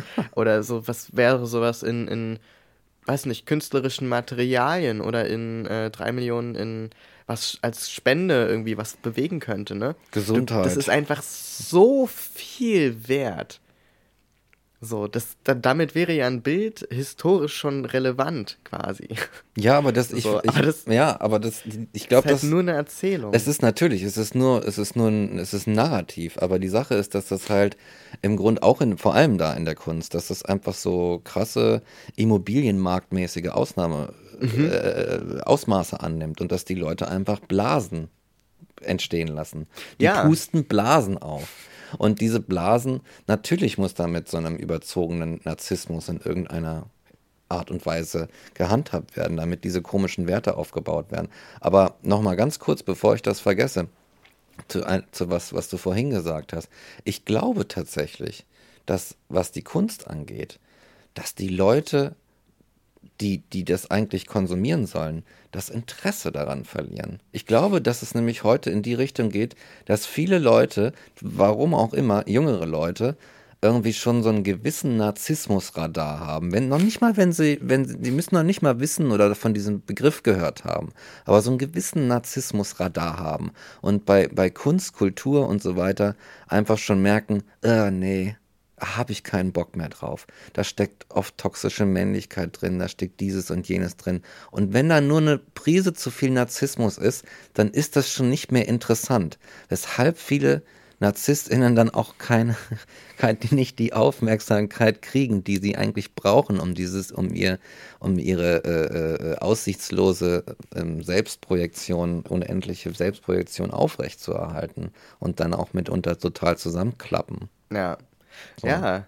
Und, und was ich, worauf ich auch noch hinaus wollte, war, ähm, dass natürlich alle, die sich dann so ein Bild kaufen oder Teil dieses Kunstmarkts sind, um bei dem Beispiel zu bleiben, alle müssen ja da drauf gucken und sagen, ja, das ist, also das, also die müssen dieser narzisstischen Erzählung ja beipflichten. ja, weißt ja. du? Und damit, damit wird das Ding zum Selbstläufer. Und das finde ich so interessant. Weil dann, dann diese, ich finde es super geil, immer wenn es so Erzählungen gibt, von Sachen, weiß ich nicht, auch jetzt so Oscar-Filme zum Beispiel, Oscar-prämierte Filme, ja, ja, wo dann Leute sagen, ja Mensch, das ist so ein tolles Meisterwerk, ja, das sind so ganz bedeutende Dinge und die sind so, die musst du dir angucken, so, das ist so ein, so ein tolles Ding. Und dann gucke ich mir das manchmal an oder du guckst es an und wir denken so, pff, ja, habe ich bessere Filme gesehen oder gefällt mir jetzt persönlich einfach nicht so. Kann ja auch nicht mal im Vergleich mit anderen einfach so, ja, sehe ich jetzt nicht so. Also, ne? Und für uns ja. ist das einfach. Ja. Weil wir haben ja eh nicht, weißt du, wir haben ja nicht das Geld, um uns ein 3-Millionen-Bild zu kaufen. Aber ähm, das ist halt auch echt bedrückend, wenn du dann in so einer Welt lebst, in der du die ganze Zeit sagen musst, ja, also das ist große Kunst und dann sich eigentlich nur ja. in so einer Welt bewegst, in der nichts nichts Ehrliches und nichts Reales, weil irgendwie diese Erzählung so wichtig ist, damit das Ganze aufrecht bleibt, ja. aufrecht erhalten bleibt. Weil jeder Fokus nur auf Werten, auf irgendwelchen ja. Zahlenwerten oder sonst irgendwas liegt. Ja. Und das ist, das hat eine gewisse Abartigkeit irgendwie so, ne? Und das ist einfach, wo ist denn das noch attraktiv? Und ich glaube, dass das halbwegs intelligente Menschen und Menschen, die auch noch bei sich und bei ihren eigenen Gefühlen irgendwie noch so sind, ja, die sagen das, so, nee. Ja, ja. Und deswegen gibt es auch dann diese Elitarisierung. Das wird einfach zu so einem Elitending. Und dann gibt es halt die einen wenigen KunstspekulandInnen, weißt du, die ihre, ihre äh, äh, Marktblubberblasen aufpusten und niemanden sonst. Mhm. Das war's. Ich fand es auch so geil, als Billie Eilish zum Beispiel ähm, gefragt wurde, was sie so für Musik, ich glaube, was sie für Musik gern hört oder was so ihre Vorbilder waren oder sowas in der Richtung. Ähm, auf jeden Fall hat sie dann so ein paar genannt oder irgendwas gesagt. Und dann wurde sie gefragt, ob sie bestimmte Rockstars zum Beispiel mhm. kennt oder bestimmte Größen. So. Und dann hat sie halt bei manchen Namen, die uns jetzt vielleicht was bedeuten, hat sie so gesagt, nee, kenne ich nicht oder habe ich noch nicht gehört. Und dann war so voll der Aufschrei von wegen, was, Billie Eilish kennt nicht, keine Ahnung, die Rolling Stones oder äh, Pink Floyd oder, oder was weiß ich, irgendein, irgendein Rockstar oder irgend, weiß nicht, kennt nicht ähm, Bing Cosby oder so, mhm. Bill Cosby, so, das ist irgendeine Größe, weißt du? Und ich dachte mir so, ja, gut so. Die macht halt ihren eigenen Scheiß. Exakt. So, ist damit erfolgreich. Und ich bin jetzt nicht mein großer Fan von Billie Eilish. So, ich finde ihre Musik ganz geil. So als Persönlichkeit denke ich mir auch manchmal so, naja, I don't know, ähm, diesen Hype wiederum, den es bei vielen jungen Leuten gibt, als dieses sie wiederum zum Genie zu erklären, weißt du? Mhm, ja. Da denke ich mir dann auch wieder so, naja, das ist jetzt auch wieder zu viel des Guten. Aber das beiseite gelegt, dachte ich in dem Moment so, ja, voll cool, dass sie auch einfach sagt, nee, sorry, das stimmt, also das ist, warum soll ich jetzt hier lügen? Ich kenne die nicht. So. Ja. Und dann fand ich so geil diese Reaktion, so dieses was Skandal und ich denke so, warum ist das ist ein das ist der Spiegel, der euch ja. davor gehalten ja, wird. Ja, das ist nämlich nicht alles interessant, also nicht alles interessant, aber vor allem ist es auch nicht alles relevant. So, dieses, du musst doch kennen XY. So, nee, muss ich gar nicht. Ja, ein Scheiß muss ich. Ein Scheiß muss ich. so. Und ich glaube, das ist auch das, was du beschrieben hast mit dem äh, Narzissmusradar. ja, Dass ja. da einfach äh, dieses, ich glaube, das löst sich tatsächlich ein bisschen auf. Dieses Ding von, ja, es ist super wichtig, bestimmte Leute zu kennen, weil die wichtig waren und, und ne, also so Genies waren und mhm. so weiter. Ja, ja. Und ich bin froh drum. Also ich finde es. Absolut. Ich finde es geil. Und ich meine, es gibt auch Leute, wo ich sagen würde, ja, okay, die sind halt so, so nah dran, wie man an einem Genie sein kann, weißt du? Mhm. Nur ich denke, ja, die sind schon krass. Die sind schon krass. Aber pff, das hebt sie halt nicht ab. Also das hebt sie nicht ab von anderen Menschen. So. Ja. Und auch diese, diese, also allein, dass es sowas gibt in unserer Gesellschaft wie Promis. Uff, echt, ne? Das ist, das kommt mir immer wieder so absurd vor, dass es einfach Menschen gibt, die so berühmt sind, dass erstens, dass sie in sag, dem Großteil der westlichen Gesellschaft zum Beispiel erkannt werden und Leute wissen, wer die sind. Und dass sie zum Beispiel in den USA ja auch viel zum Beispiel äh, es in die Nachrichten schaffen. So. Ja. Dass es ein Ding ist. Dass es, dass es irgendwie wichtig ist, dass sich Johnny Depp von seiner Freundin trennt. Ja, Warum ne? ist das wichtig? Das ist ein Skandal. Was hat das, was hat das, was hat das für, für dein oder für mein Leben für eine Bedeutung? Wir kennen weder Johnny Depp persönlich, noch kennen wir seine Freundin persönlich. Also, ich egal welche das jetzt aktuell ist, ich weiß es nicht. So. Aber warum? Das ist doch nicht relevant. Ja. Aber es ist diese Erzählung von, ja, aber ähm, das sind so besondere Menschen mit besonderer Strahlkraft. Ja. Und die haben ganz wichtige Stellungen in unserer Gesellschaft. Welche auch so, immer das sein mögen. Welche auch immer das sein mögen, so. Ja, das ist doch komisch, ne? Ich finde auch, das ist so ein bisschen, ist es auch ähm, vielleicht die heutige Version oder so der, der Nachhall der alten, antiken, polytheistischen Religionen. Weißt du? Im Sinne von? Im Sinne von, da gab es halt viele, viele Götter und dann gab es Halbgötter und, und die Söhne von irgendwelchen Göttern, dann gab es den Göttergott Jupiter und so weiter und so fort. Und das war, das Ganze war ja eine unendliche Erzählung an Stories. So, das war ein halbes Net Netflix voller Stories, so, ne?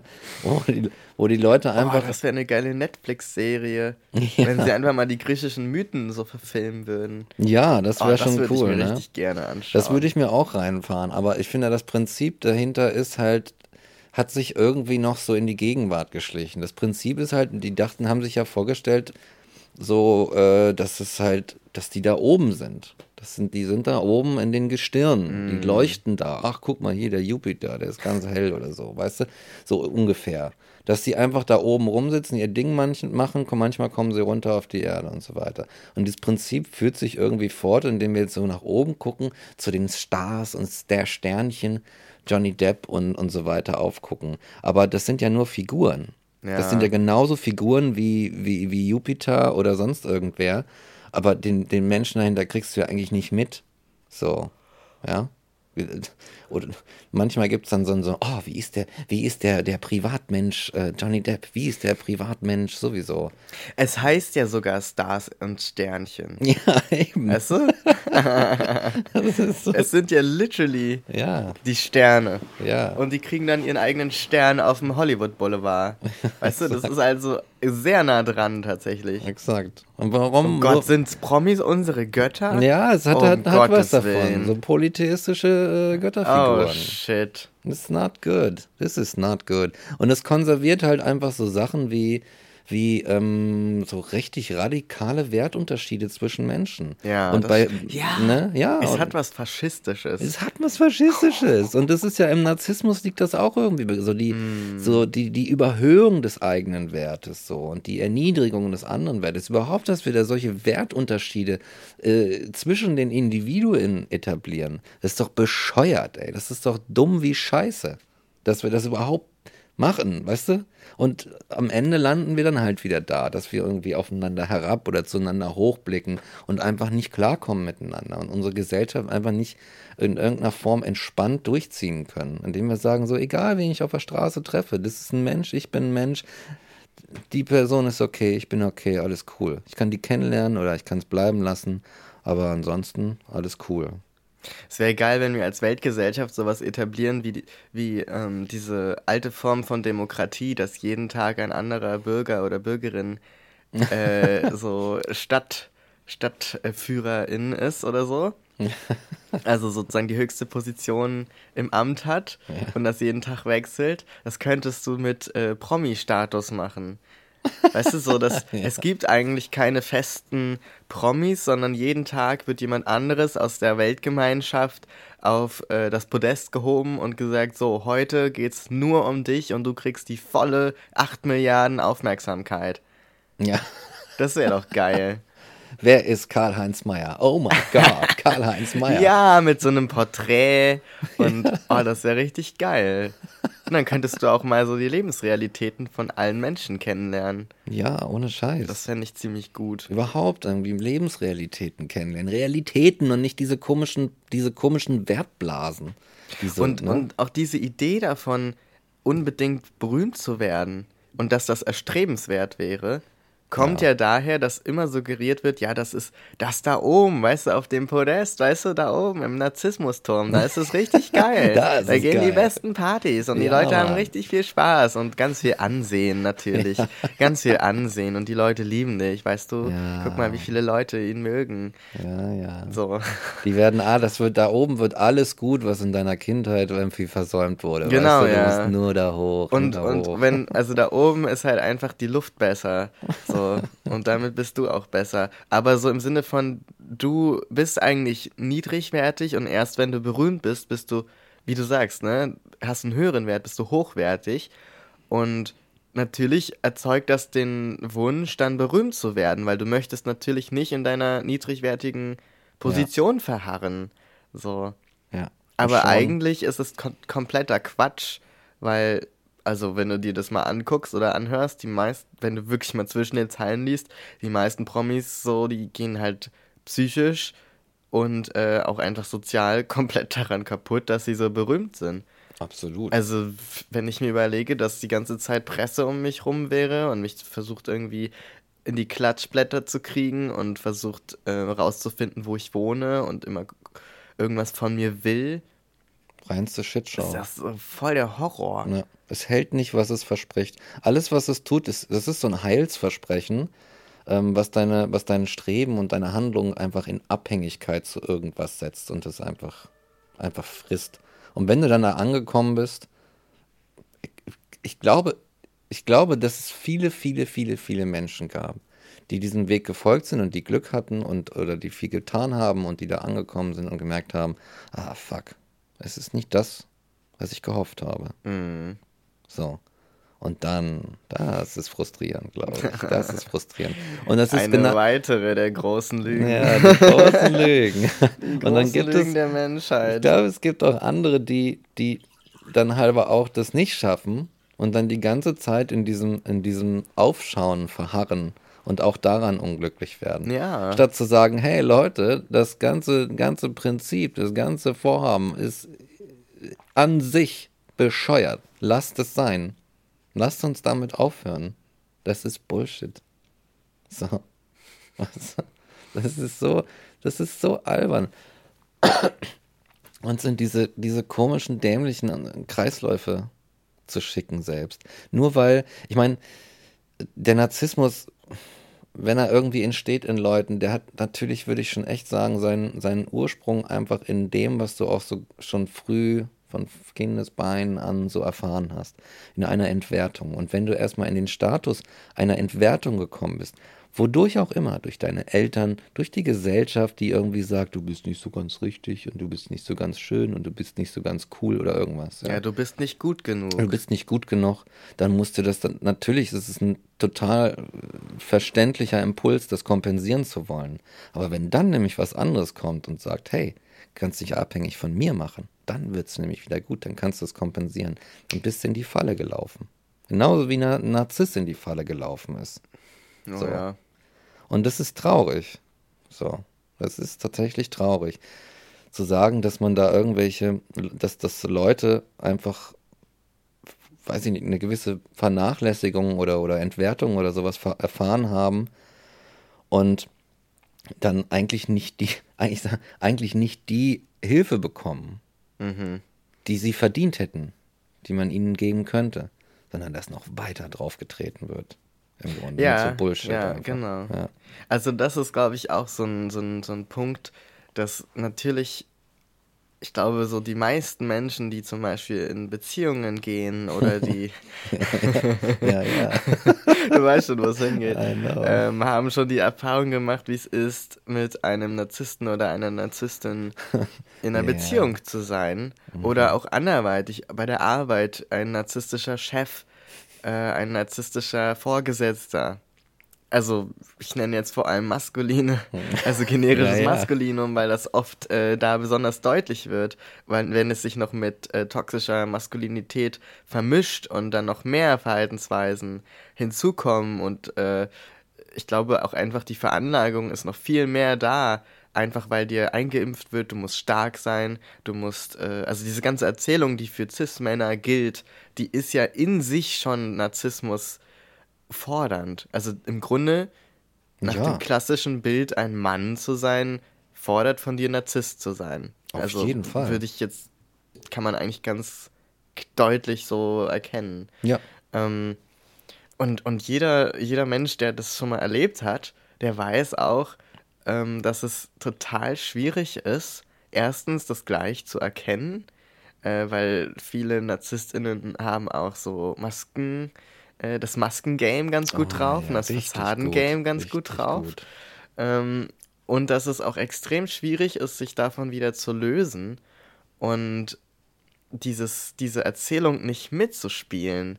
Also das ist ja auch, das finde ich immer so faszinierend. Immer wenn ich da Begegnungen hatte, war das so ein, ähm, gerade wenn du jemand bist, der dann im Gegensatz dazu eher reflektiert ist und eher oder vielleicht sogar eher in Selbstzweifeln die die eigene, also ja, ist schwierig, weil Narzisstinnen sind ja auch sehr zweifelnd und sehr unsicher, aber müssen das immer kompensieren und maskieren und so. Aber ähm, wenn du das zumindest nicht auf andere auslagerst und sagst, okay, das, alle anderen sind scheiße und ich weiß, wie es geht, so, sondern wenn du sagst, ja, pf, ich muss auch an mir arbeiten und ich halte mich erstmal zurück und bist eher so jemand, der erstmal beobachtet und mhm. reflektiert und dann begegnest du, du einer narzisstischen Person, dann ist das meistens so ein ähm, toxisches Match, auf welcher Ebene auch immer, mhm. weil dann äh, so das ein Abnehmer findet, ne, das narzisstische Verhalten. so. Und dann kommst mhm. du richtig schnell da rein, dass du dann diese Erzählung von der Person auch glaubst und denkst, ja, also die scheinen sich ja richtig sicher zu sein und die scheint ja richtig zu wissen, wo es lang geht, die Person. Dann, dann stimme ich da mal mit ein, weil ich weiß es nicht, ich bin mir unsicher, ich, ich weiß eigentlich nichts über die Welt. Mhm, ja, so, und, und ja. ich finde, dass so gerade ähm, die vulnerabelsten Menschen landen am ehesten in Beziehungen mit den narzisstischsten Menschen. Ja. Wenn es stimmt. toxische Kombinationen sind. Ist so meine Beobachtung und auch so aus dem Freundinnenkreis so die Erfahrung, dass es einfach ja so eine richtig unglückliche Dynamik ist. Oh, es ist auch fatal mitunter. Ja. So.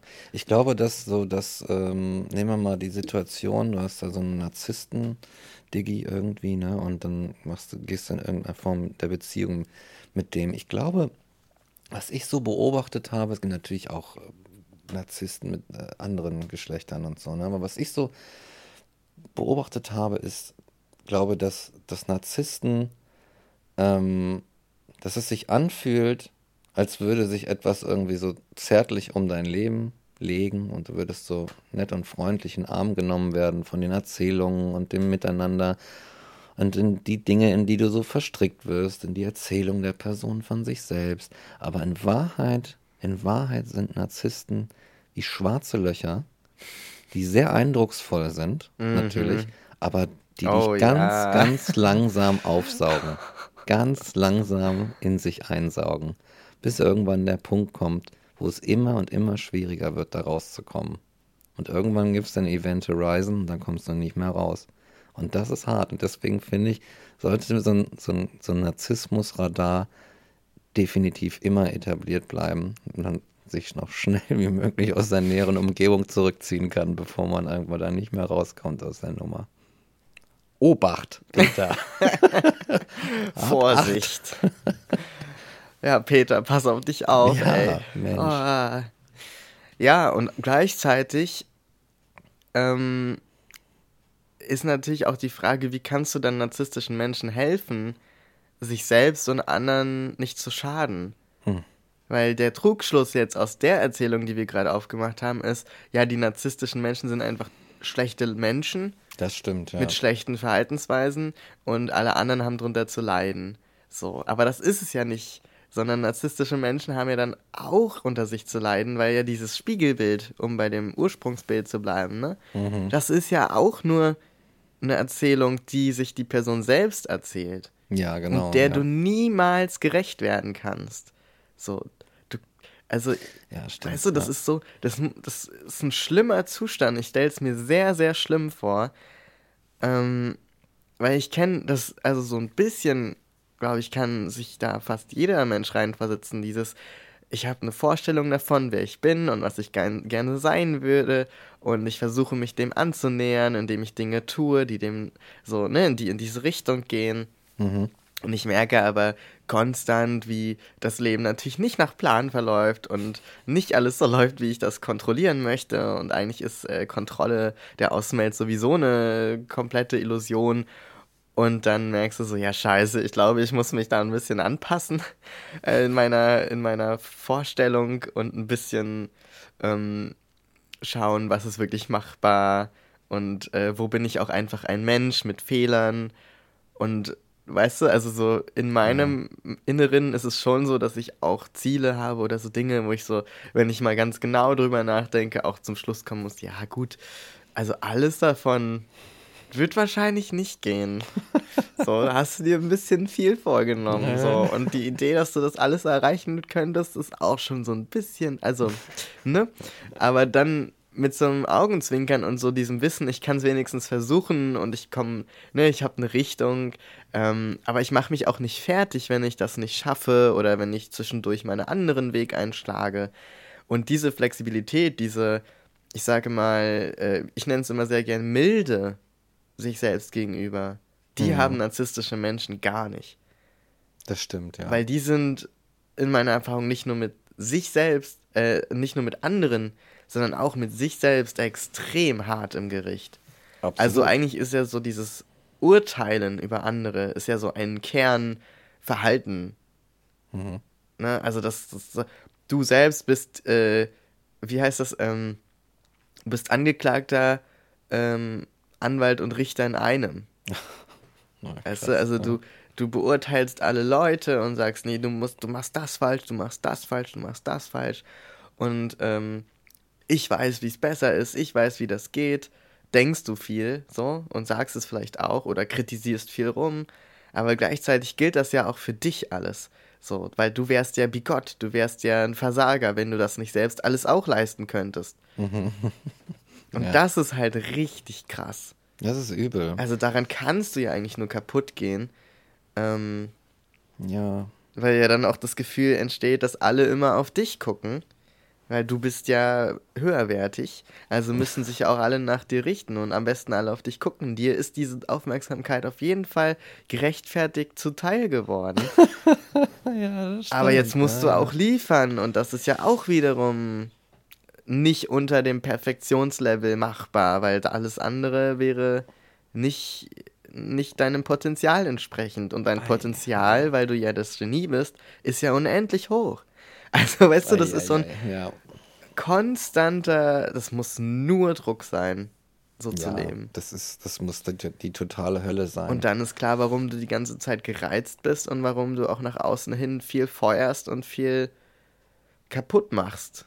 So. Ja, an der Stelle möchte ich natürlich trotzdem nochmal einen, einen kleinen Dis Disclaimer rausgeben und, und sagen, Peter, geh jetzt nicht los und sag, wie rette ich die Narzissten, weil äh, das ist gefährlich. ja, ja, nee, nee, das nee, ist gefährlich, weil also es gibt so, es gibt halt solche und solche Ausprägungen des Narzissmus, ja, glaube ich. Und es gibt, es gibt halt leider aber viele, viele, viele, viele äh, narzisstische Personen, die einfach äh, so soziopathisch fast schon keinen keinen Halt vor fremdschädigendem Verhalten machen. Nee. Und das und ist halt so das Ding. Und wenn du dann halt sagst so, oh mein Gott, ich muss der Person helfen, die ist eigentlich eine gute Person, dann fällst du irgendwann mhm. ins schwarze Loch mit ziemlicher Sicherheit, weil die Person äh, scheißt darauf, ob du ein guter Mensch bist oder nicht. So, die, weißt du? Es ist ja auch im, heutzutage eine pathologische Diagnose. Hm. Ja, also es ist ja wie eine Krankheit zu betrachten, so wie es der Stand heute ist. Ähm, und wenn man davon, wenn wir davon jetzt ausgehen, dann ähm, bedarf es erstens ExpertInnen mhm. ähm, und bedarf mhm. es zweitens eben auch einer, einer Behandlung in dem Sinne, dass, dass ähm, eine Auseinandersetzung mit diesem Problem. So, und das kannst du nicht einfach lösen von außen, das muss ja, ja auch von innen kommen. Ähm, was wie so oft das Problem ist. Ja. Bei Menschen, die anderen schaden. Und also, das, du, da, du kriegst ja, du kriegst von außen die Leute nicht dahin. Du mhm. kriegst sie nicht dahin. Ich muss gestehen, ich habe es versucht. In, in, in Freundschaften und auch irgendwie, wie gesagt, es gibt auch weibliche Narzisstinnen und auch in solchen Wegen. Und die Sache ist, don't try. Mhm. Don't try. Es ist, du schaffst es nicht. Die Sache, das eins, ich fürchte, der einzige Ausweg für den Narzissmus, wenn jemand, äh, wenn äh, jemand ihm anheimgefallen ist, ist es tatsächlich daran zu scheitern und einfach mit den ganzen narzisstischen mm. Dingern zusammenzubrechen. Und es gibt ja dann, es gibt die narzisstische Kränkung und ganzen Begriffe und narzisstischen Zusammenbruch. Und dann aus dem, ich glaube, aus dem Status des Zusammenbruchs heraus kann so eine Person sich dann neu ausrichten. Aber solange das Ding im, in voller Fahrt ist, no chance. Habe ich, hab ich eine sehr krasse Meinung zu.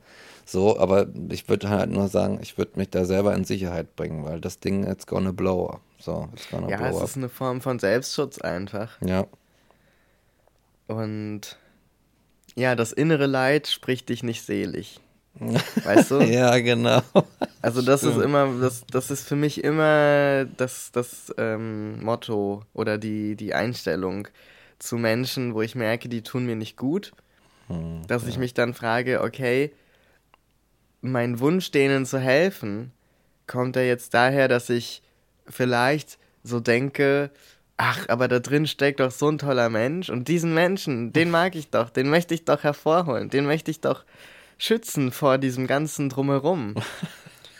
Aber dann sind wir wieder bei den Fassaden und dann sind wir wieder bei der Illusion. Ja, nämlich, was ist der Mensch? Der Mensch ist in dem Moment, wo ich pragmatisch jemandem begegne, eigentlich das Verhalten, das er mir zeigt. So, dieser Mensch. Und wenn das Verhalten scheiße ist, dann kann ich da noch so viel dran rumbohren, aber warum? Also wenn, wenn ich halt scheiße behandelt werde, ja. dann äh, suche ich eher den Abstand. Ja. So. Du stützt eigentlich nur das, das narzisstische Prinzip, indem du tatsächlich von einem Idealbild ausgehst. Exakt. Und versuchst, das diesen Menschen vorzuhalten. It's ja. not gonna help. Yes. It's not gonna help. It is not. It's the problem. Ja, genau. Und das ist schon, das ist schon hart. Ja, und äh, erstaunlich ist aber auch, dass unsere Gesellschaft, unsere Gesellschaft, ähm, wie immer rede ich damit gerade von äh, hauptsächlich der weißen westlichen Gesellschaft, yes. ähm, dass die auch sehr von narzisstischen Zügen geprägt ist, im Sinne von, da sind viele Menschen, die narzisstisch wirken, in hohen Positionen. Oh, ja. Denn und das ist halt so die Krux dabei. Mit narzisstischem Verhalten kommst du in einer kapitalistisch-narzisstischen äh, Systematik auch sehr weit. Weil wenn dir scheißegal ist, wie andere fühlen oder du immer von dir glaubst, dass du der Beste bist und immer, muss man dann auch sagen, was der Narzissmus ja ähm, befördert, extrem viel arbeitest, ähm, weil du dir selbst ja auch keine Pause gönnst und so weiter, dann kommst du tendenziell eher in politische oder äh, unternehmerische Positionen, die eher weiter oben sind, weil du eben, ja, weil du dich abhebst als jemand, der ne, durchsetzungsfähig ja. ist, der eine Meinung hat, der äh, auch sich halt in eine Richtung bewegt wie eine Dampflok und alles wegballert, was da im Weg steht. Ja. So, wo andere Menschen vielleicht eher nochmal einen Schritt zurücktreten oder sich um andere Gedanken machen oder vielleicht auch, was noch hinzukommt, soziale Kontakte pflegen, mm. ähm, die ja viel Zeit in Anspruch nehmen und Einfühlvermögen, was dann auch dem narzisstischen Menschen eher abgeht. Keine ähm, Zeit dafür. Ne? Keine ja. Zeit dafür, weißt du? Also so, mm. ähm, diese, vor allem der, der kinderlose, alleinstehende Mann, Cis-Mann, hat halt, du Mike, uh, wenn er narzisstisch ist, hat die besten Voraussetzungen, zumindest bisher immer gehabt, in einem Unternehmen weit zu kommen. Und ja, in der absolut. Politik. Weil du musst dich um niemanden kümmern, außer um dich selbst. Ähm, es wird von dir als Mann sogar erwartet, dass du relativ hart bist und dass du auf den Tisch haust und dass du mal laut wirst und dass du, ähm, ja, dass du so ein, so ein Cheftyp bist, ne? Also das geht ja wie Arsch. Kann. Ja, das geht doch wie Arsch auf einmal mit äh, und willensstark natürlich mit einem narzisstischen Bild von ja. sich selbst. Ja. So. Ja, und am Ende und am Ende ist dann, sag ich mal, so dieser abstrakte Narzissmus alles das, das, was dein Leben bestimmt, dein Verhalten und auch deine Zeit. Und letztlich ist es dann dieser Narzissmus, dieses Abstraktum, was zum schwarzen Loch wird und dein fucking Leben einfach schluckt. Ja, und wenn du aber Manager bist von irgendeinem Unternehmen, dann wirst du ja von allen Seiten bestätigt in deinem ja. Narzissmus. Wow, und das ist das Gefährliche. Ja, das ist halt krass. Schlimmer. Ja, das ist halt ja. krass. Und ich glaube, in der kapitalistischen Welt kann es gut passieren, dass narzisstische Menschen niemals Anlass bekommen, sich zu hinterfragen. Hm. Oh, ja. Also wirklich vollends aufblühen. Also die Narzisse blüht wirklich vollends auf in dem kapitalistischen Hummus. Yes. Weißt Schön. du? Der im Blumentopf ja. der westlichen Gesellschaft. Exakt. Steht. So. Was haben wir weißt da nur angerichtet? Ja, so, da, da, wunderbar geht das auf. Ja, ja, auf jeden In unserem westlichen Garten, im ah. Westflügel. Arsch auf Eimer. Stehen einige Narzissen rum. Ja. So. True, ja. So, und das, also da wäre doch meine Maßnahme, einfach alle Manager dieser Welt in einer Maßnahme in die Therapie zu schicken und zu sagen, so, wenn ihr sie nicht braucht, dann kommt er wieder zurück, dann könnt ihr wieder euren Platz haben. Und wenn nicht, wenn ihr da reingeht und ihr kriegt eine Diagnose, dann macht ihr erstmal Therapie. Ja, so ein Narzissmus-Gate ja, irgendwie. Genau. Ja. So, das ist die, cool. die, ich weiß nicht, ob es einen Gegensatz zum Narzissmus gibt, aber so, es, es sollte so ein bisschen eine Quote geben. Für, weißt du, so Frauenquote, Queerquote, so ein paar Quoten können wir dann noch dazu packen. So. Ja. Weißt ja. du? Also ich meine, da ist noch Raum, da ist noch Platz. Also. Ja. Weg mit dem, mit dem Narzissmus. Ja. Den können wir, den, das wäre schön, wenn wir den so langsam so rausfiltern aus der Gleichung, ne? Aber wer weiß, ob unser, unser, unser Kapitalismus, so wie er heute ist, weiß ich nicht, ob das nicht einfach tatsächlich entweder ein Brutkasten ist oder sowieso schon irgendwie der, der Sache einfach so ähnlich ist. Oder vielleicht ist unser heutiger Kapitalismus einfach auf so soziokultureller oder ökonomischer Ebene eine gewisse Form, eine Aus Ausgeburt des Narzissmus auf irgendeine Art und Weise. Mhm. So. Wissen wir nicht. Well, well, well. Well, well. It remains to be seen. Und von Politik fangen wir gar nicht erst an heute. ja, das stimmt. Ja.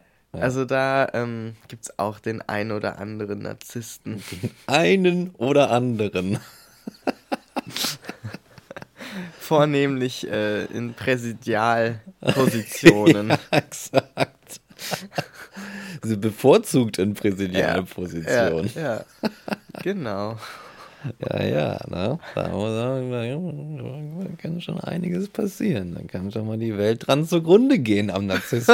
Ne? Mensch. Hey. Tja.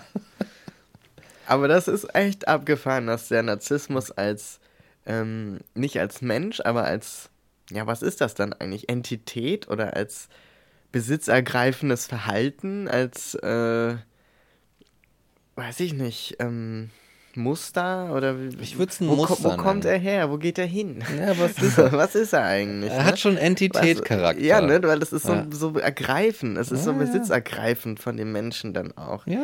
Ähm, aber jedenfalls, es ist schon erstaunlich, dass der auch so eine Wirkmacht hat. Also, dass der Narzissmus so ja, das, das, das beeinflusst wirklich unsere Welt. Ja, das ist so, krass, oder? Weil andere Dinge, also sagen wir mal, zum Beispiel eine Depression oder psychotische Schübe oder was es so alles gibt, äh, dissoziative Störungen oder wie auch immer die Dinger heißen ne? und was auch immer, ob die jetzt pathologisch wirklich äh, Krankheiten und heilbar sind oder nicht. Ne? Also so Psychologie ist ja auch nochmal so ein sehr ne, da gibt es auch schon so. Ich, Transsexualismus war auch mal eine Störung und eine Krankheit, so, ne? mhm. ne? Und da, in, ja. aus der Sicht heraus gesprochen. Ähm, egal, ob die jetzt pathologisch gerechtfertigt sind zu sehen oder nicht, die meisten davon ähm, schädigen ja eher der Person selbst, die davon betroffen ist. Ja. So, und beschäftigen eher die Person selbst, die davon betroffen ist. Und nehmen sogar den Menschen eher raus aus der Gesellschaft als ihn nach ja. vorne zu stellen und die Aufmerksamkeit auf ihn zu lenken. Ja. Ne? Ja. Aber der Narzissmus, der Narzissmus, der, der bringt sich nach ganz vorne. Ganz krasser Diggi, ja, ja, ja. Er stellt sich, der ist ganz, der ist groß und stellt sich trotzdem in die erste Reihe. ne? Und denkt so, ja, pff. Mir doch egal. Mir doch egal. Ja. Ja. Ja. Das und, ist immer. Ist das immer, ist schon erstaunlich. Ja, es ist erstaunlich. Und es ist natürlich immer schwierig, von Pathologisierungen zu sprechen. Auch äh, äh, Homosexualität galt mal ja. in den frühen Zeiten um Freud, im Kreise um Freud herum, als eine narzisstische Störung. Witzigerweise. Ne? Hat man Echt? dann Ach, ja, was? tatsächlich, hat man dann wieder von abgesehen und so. Und ja, deswegen auch sogar bis bei Erich Fromm sieht man das noch, eine Pathologisierung der Homosexualität. Aber ähm, also ja, deswegen vorsichtig sein, glaube ich, mit Pathologi Pathologisierung. Aber kannst dich halt auch äh, trotzdem auf der anderen Seite immer fragen, hm, wenn zwei Menschen, zwei Männer homosexuell sind einvernehmlich, was passiert dann? Ist dann irgendwas, geht dann, gehen Sachen kaputt? Not so much. Aber wenn. Well. okay. Ja, ja, klar, aber so ne? seelisch. Genau, ne? Aber. Wenn okay. alles gut läuft. Wenn alles gut läuft. Bleibt die Seele ganz. Genau, aber so vom, ne, diese Sachen so. Mhm. Aber Narzissmus. Narzissmus hat eine sehr zerstörerische Kraft. Und dann auch, also sowohl auf das Individuum, das es betrifft, das er betrifft, oder andere in, im näheren Umfeld. So. Und ich glaube, darauf kann man sich konzentrieren. Tut das mir weh? Tut es mir weh, dass, dass, dass eine Person trans ist? Tut es mir weh, dass eine Person diese und jene sexuelle Orientierung hat? Nö, gar nicht. Ja. Aber tut es mir weh, dass, dass ein Narzisst irgendwie sein Ding an mir verübt und mich irgendwie völlig für sich einnimmt und völlig übergeht und irgendwie in manipulativer Art und Weise äh, meine, meine Gefühle verletzt? Ja. Die Antwort lautet ja. Und deswegen kann man da den Unterschied ziehen und sagen so, ah, Narzissmus, not so much. Yes. So, würde ich sagen. Würde ich sagen. Yes, würde ich auch sagen. Ja, ja, ja. ja. Passt auf euch auf. Ja, Mann. Pass mal auf auf euch da draußen. Peter, geh keine Beziehung mit einem narzisstischen Menschen ein, der sich dessen nicht bewusst ist und äh, nicht willens, sich äh, damit auseinanderzusetzen. Ja, bitte. Tu uns den Gefallen. Tu. zu uns Ding gefallen. Ja, genau, das ist jetzt genau. aber auch borderline sex, äh, sexistisch, narzisstisch. Absolut, absolut. ja, ja, ja. Ja, dann vielleicht kommen wir jetzt alle mal wieder ein bisschen runter und äh, ein bisschen Musik oder so, ne? Yes. Und zwar hören wir heute Musik von Gorgeous Moon, von der wir auch schon die Ausstellung beworben haben. Yes. Und äh, sie hat uns einen coolen Song geschickt, zu dem ich noch kurz was sagen kann.